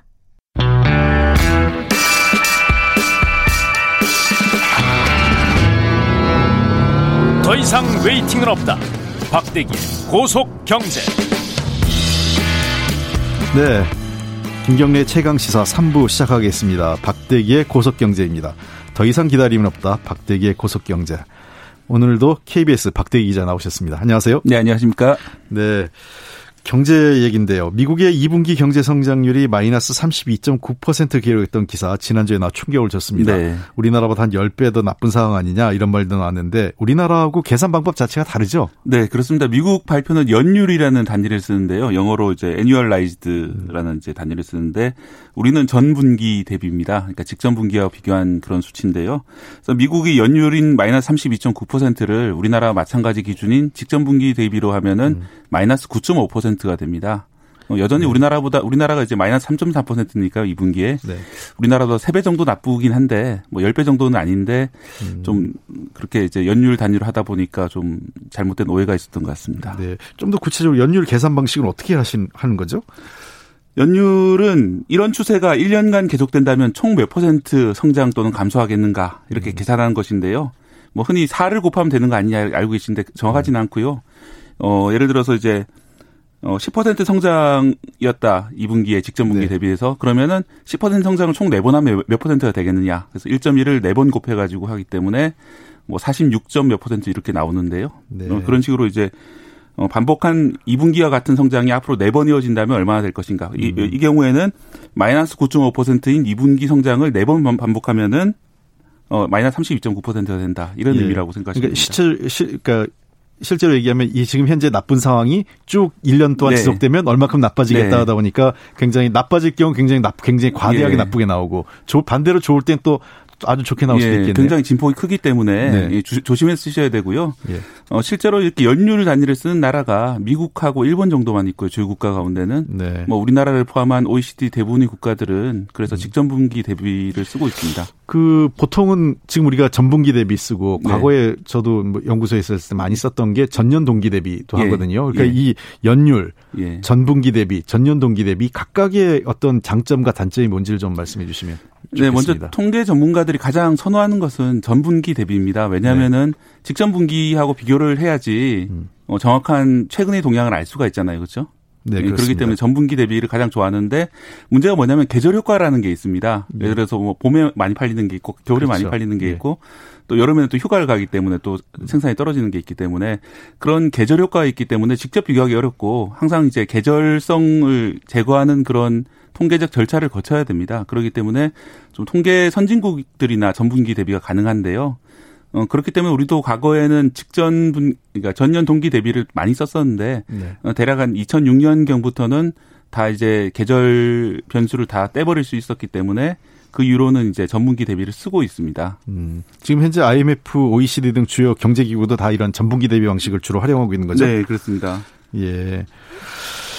자, 그 그런데 이 연 그 계산을 편하게 하기 위해서 모두 전년 동기 대비로 하자 이런 의견도 있는데 그거는 뭐 어떻게 보세요? 이게 아까도 말씀하셨지만 바뀌었거든요. 네. 2006년부터. 그래서 전년 동기 대비로 하는 게 이제 계산 편하긴 한데요. 예. 그렇게 되면은 이제 1년간의 변화가 다 담기거든요. 예. 어, 지난 1년간만 해도 우리나라에 얼마나 많은 일들이 있, 있었습니까? 그런 예. 일들이 GDP 변화에 다 담겨 있기 때문에 어, 음. 그것보다는 어, 전 분기에 비교, 비교 해서 어느 정도까지 바뀌었는가 이런 것들을 계속 업데이트 시키는 게 더 맞다라고 생각이 드는데요. 물론 이제 1년 전 상황하고 지금 전, 지금 상황을 비교하자면 어느 정도 바뀌었는가 그래서 뭐 의미가 없지는 않습니다. 그래서 경우에 네. 따라 다르게 쓰는데 뭐 주로 써야 될 지표는 전 분기 대비가 맞는 것 같습니다. 자, 근데 이 그 수출 동향 같은 경우는 여전히 전년 동기 대비 쓰고 있습니다. 요 요거에 대해서 설명을 좀 해 주시죠.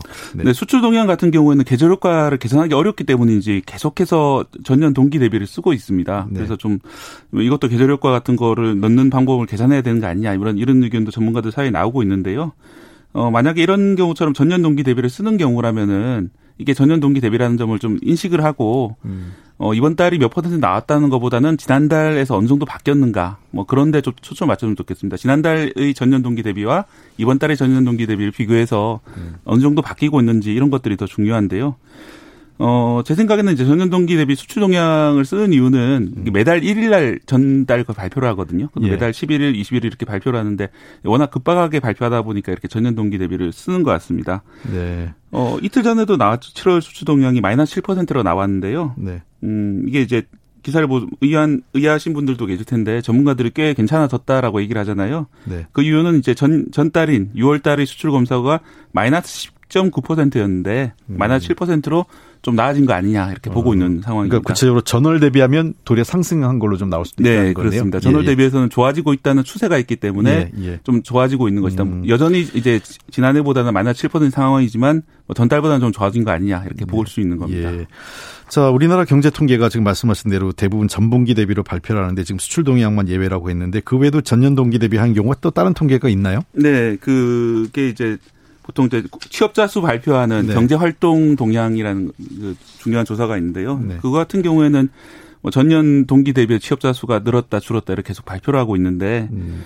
어, 그 같은 경우는 이제 수출 동향하고 다르게, 어, 표준화가 돼 있거든요. 그러니까 계절 효과가 제거가 돼 있기 때문에 이 경우에도 어, 월별 차이를 보는 게 더 정확하지 않냐라는 의견이 있고요. 예를 들어서 이제 6월 달에 전년 동기 대비해서 마이너스 35명, 아, 35만 명, 그러니까 35만 명의 취업자 수가 감소했다는 발표가 있었는데요. 어, 그것보다는 전달에 비해서 얼마나 줄었냐 이게 더 중요하고 더 중요한 거는 2월 달부터 코로나 이제 일부 여파가 있었지 않습니까? 2월 이후로 6월까지 79만 명이 줄어 있는 상황입니다. 취업자가. 네. 그렇기 때문에 약 한 80만 명 정도의 취업자 감소가 코로나 때문에 생겼다. 이 80만 명에 대한 문제를 어떻게 해결해 줄 것인가 이런 것들에 더 초점을 맞출 필요가 있습니다. 결국은 뭐 어떤 방식이 꼭 정답이다가 아니라 그 네. 나라의 특성에 따라서 계절적 요인을 좀 감안해서 할 때 전분기가 훨씬 더 좋을지 아니면 전년 동기가 좋을지 그때 그때 그건 어, 통계 당, 당국 당국에서 판단을 해서 아마 하시는 것 같군요. 네, 예, 그렇습니다. 자, 그러면 저 처음으로 좀 돌아가서 서두에 우리나라보다 미국이 2분기 성장률이 3배 정도 나쁘다고 말씀하셨는데 이제 이런 기사 댓글을 보면 우리나라가 최근 몇 년간 계속 성장률이 나빴기 때문에 미국보다 네. 성장률이 적게 감소한 것 아니냐 이런 주장이 있습니다. 소위 얘기하는 이제 기저 효과라고 얘기하는 네. 거죠. 네, 네. 그거 같은 경우는 그렇게 맞다라고 하기는 어렵고요. 예. 를 들어서 이제 우리나라하고 미국이 그 연간 성장률을 비교해 보면은 음. 2017년하고 이제 2018년에는 2017년에는 우리나라가 1% 포인트 정도 높았고요. 네. 3.2% 2. 미국은 2.2% 정도였고 2018년은 2.9%에서 2.7% 정도로 비슷하고요. 지난해만 우리나라가 좀 미국보다 낮았습니다. 지난해 우리나라가 2% 성장했는데 미국은 2.3% 성장했습니다. 이걸 보시면 네. 알겠지만은 물론 미국이 어 이미 잘 사는 나라인데도 불구하고 꾸준히 성장하는 건 참 놀라운 일인데 음. 뭐 그에 비해서 우리나라가 현격하게 차이 날 정도로 떨어진 상황은 아니다 이렇게 네. 말씀드리겠습니다. 자 전반적으로 지금 아까 수출도 조금 다소 회복세를 보이고 있다 말씀하셨거든요. 네. 그리고 경제 성장률도 OECD 국가들 중에서는 중국을 제외하고는 우리나라가 제일 좋게 지금 네, 중국은 OECD 예. 국가는 아닌데 아니니까요. 예. OECD가 중국을 제외하고는 예. 우리가 제일 낫다 이렇게 나오고 있는데 어떻게 보십니까? 우리나라 경제가 지금 코로나 상황에서 조금 회복 국면 가능성이 좀 제기되고 있나요? 어떻습니까? 네, 일단 숫자를 보면은 4, 5, 6월 달에 이제 최저였고 네. 이제 7월부터는 좀 회복되고 있는 건 맞는 것 같습니다. 아까 이제 수출 동향 말씀드렸는데 어, 4, 5, 6월 석 달간은 약 마이너스 18% 정도 일간으로 네. 일, 일간 평균으로 하면 그 정도 한 마이너스 18% 감소한 상황이었는데 지난달은 이제 일간으로 보더라도 마이너스 7% 정도로 어 감소폭이 한 절반 정도로 줄는 상황이거든요. 어 그래서 이제 뭐 대미국 수출은 전년하고 거의 비슷한 서, 상황이 됐고 대중국도 네. 그렇게 나쁘지 않은데 뭐 대아세안이라든지 대유럽 상황은 아직도 여전히 좋지는 않은 그런 상황이고요. 어 수출 측면에서 보면은 뭐 정상화됐다고는 할 수 없고요.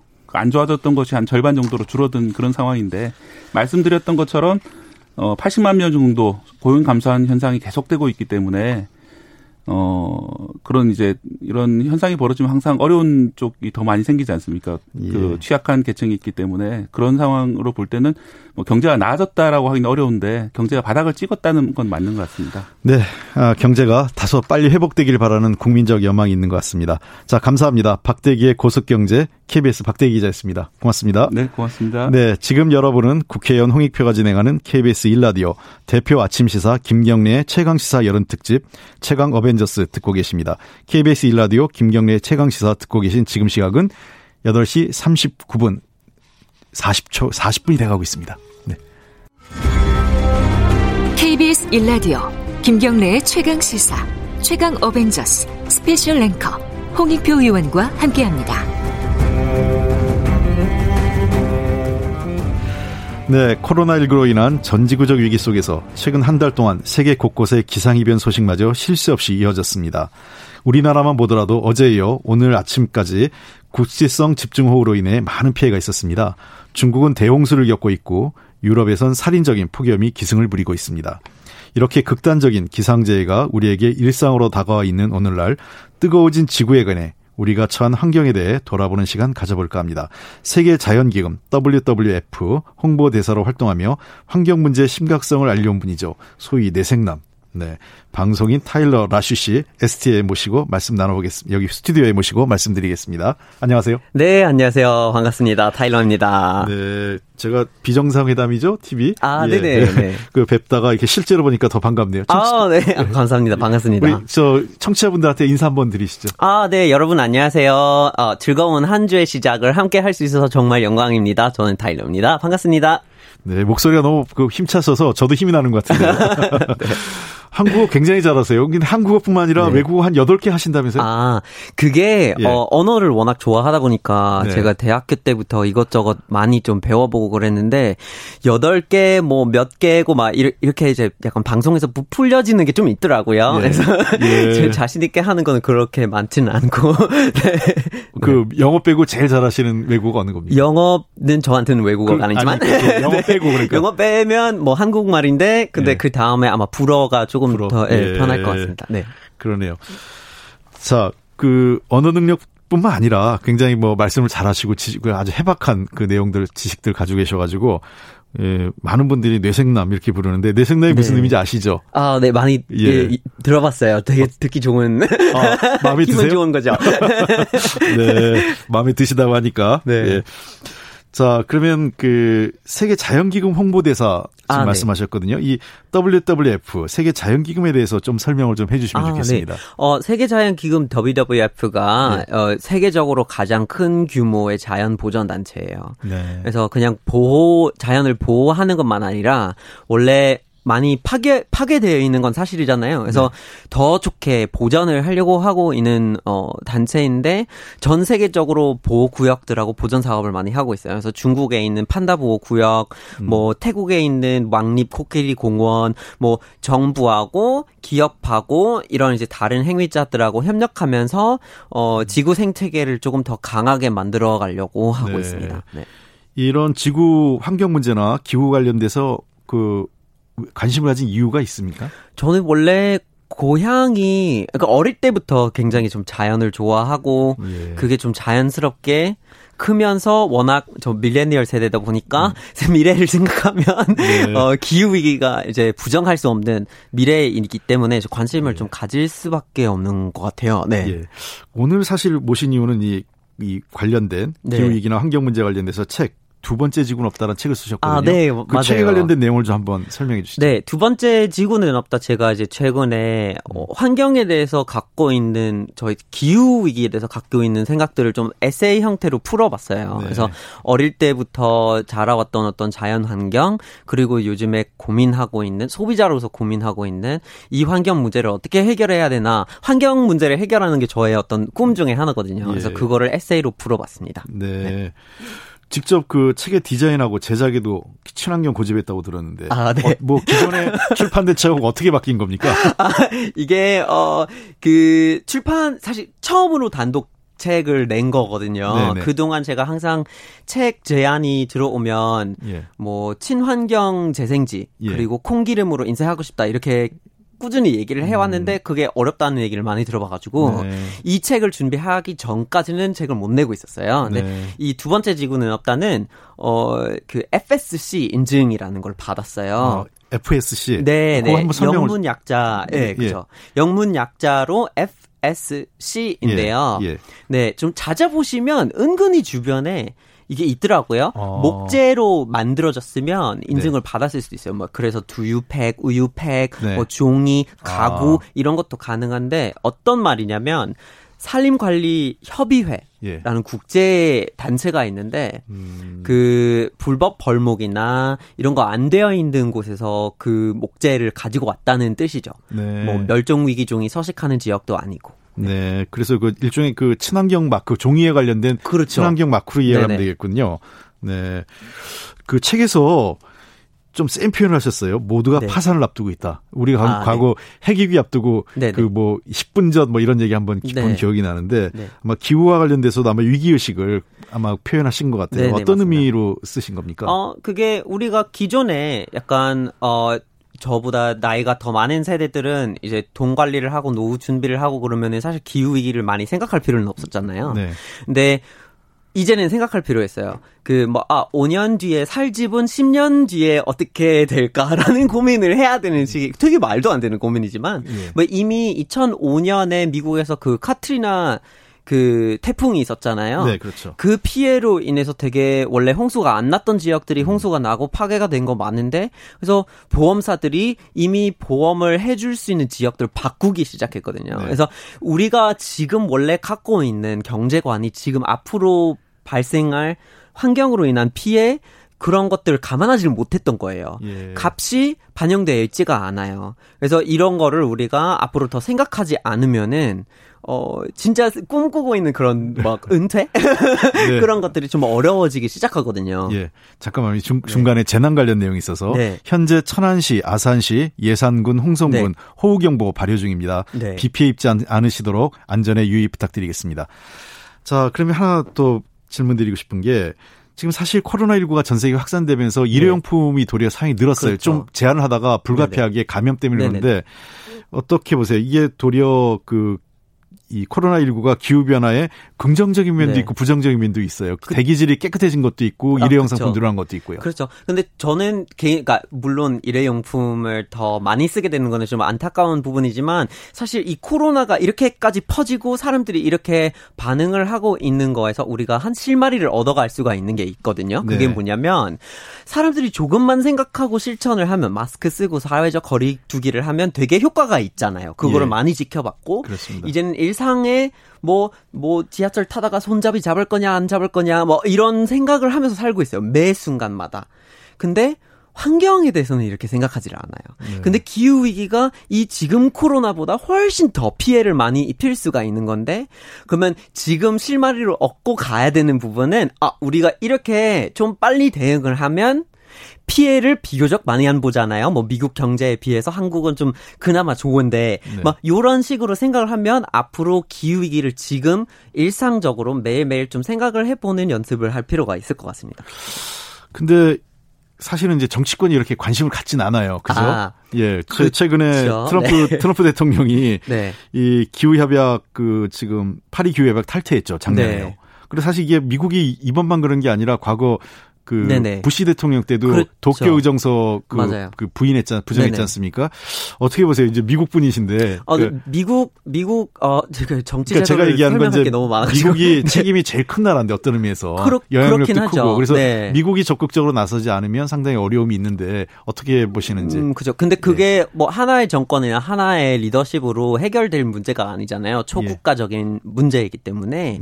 그리고 뭐 미국을 굳이 이렇게 뭐 변호할 필요가 없는 게 그게 이제 뭐 연방 정부에서 정말 못해요. 정말 네. 못하는데 지역적으로 보시면 예를 들어서 우리 주 버몬트 주라고 있는데 예. 어 친환경적인 정책이나 이런 게 굉장히 많잖아요. 네. 그래서 가장 큰 도시가 어 100% 재생에너지로 돌아가고 있고 어. 그래서 그런 사례들이 있는데 우리가 기억할 부분은 아 이거는 그냥 위에서 다 해결해 줄 문제는 절대 아닌 거예요. 어디 나라를 가든 소비자들이 본인의 미래를 네. 생각하면서 그 더 많이 정보를 요구하고 그리고 선택지를 더 확장시켜 달라고 요구를 하고 이렇게 해야 되는 거거든요. 네.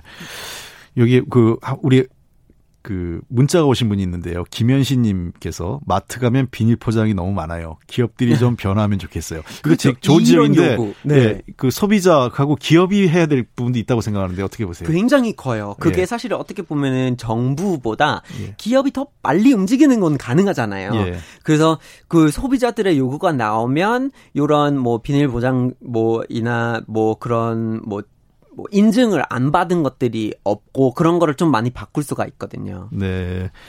자, 근데 그 어쨌든 전, 전 세계적으로 관심은 좀 높아지긴 한 것 같아요. 과거에 그렇죠. 비해서는 맞아요. 그렇죠. 예, 유럽에서도 뭐 그린딜 얘기하고 있고 맞아요. 우리나라 정부도 얼마 전에 에, 한국형 뉴딜 얘기하면서 그린 그렇죠. 뉴딜 얘기하고 있지 않습니까?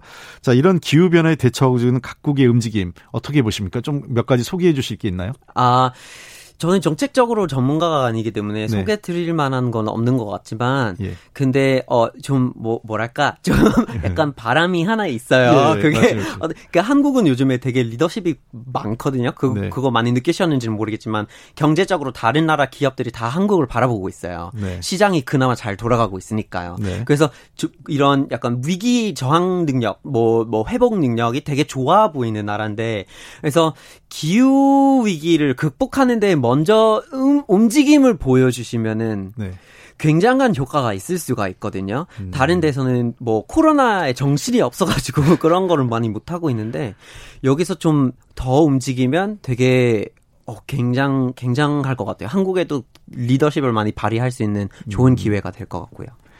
그 한국에서 지금 경험해 보시면 우리가 그러면 상대적으로 우리나라 사람들이 좀 기후 문- 변화 문제 좀 관심이 있다고 보십니까? 어떻게 보세요? 이건 한, 어, 제가 처음 들어갔을 때는 별로 관심이 없었던 것 같아요. 네. 근데 한 지난 2, 3년?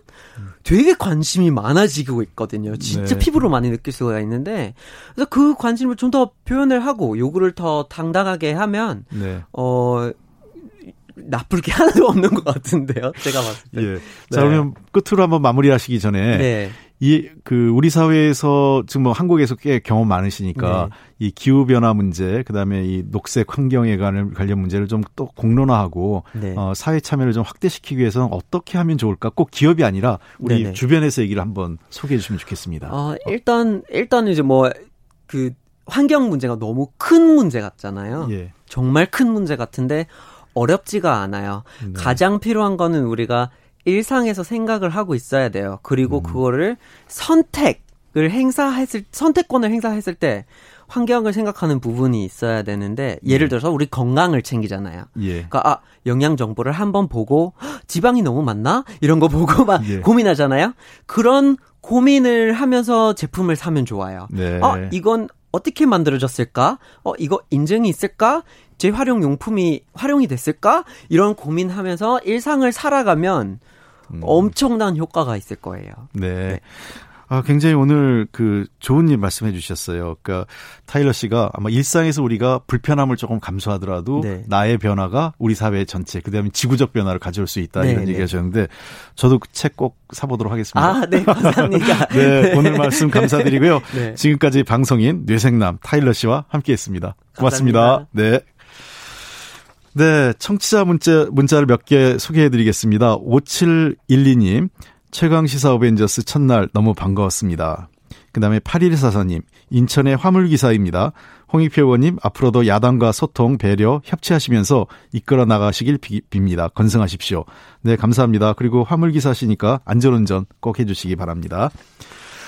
자, 8월 3일 일요, 월요일 KBS 일라디오 김경래 최강 시사 여름 특집 최강 어벤져스. 오늘은 저 홍익표의 진행으로 들으셨습니다. 뭐 좀 서툴렀지만 좀 이해해 주시기 바라고요. 저는 목요일 아침 최고의 정치 코너에서 다시 찾아뵙겠습니다. 내일 최강 시사 여름 특집 최강 어벤져스 진행은 미래통합당 윤영석 의원입니다. 장마와 그리고 최근에 그 폭염으로 어려움을 겪고 계시죠. 그다음에 코로나 때문에 많이 힘들어 하시는데 오늘 제가 위로하실 수 있는 노래 한 곡 보내 드리겠습니다. 이적의 걱정 말아요 그대 전해 드리면서 저는 이만 물러가겠습니다. 고맙습니다. 그대 아픈 기억들 모두 그대여 그대 가슴에 깊이 묻어버리고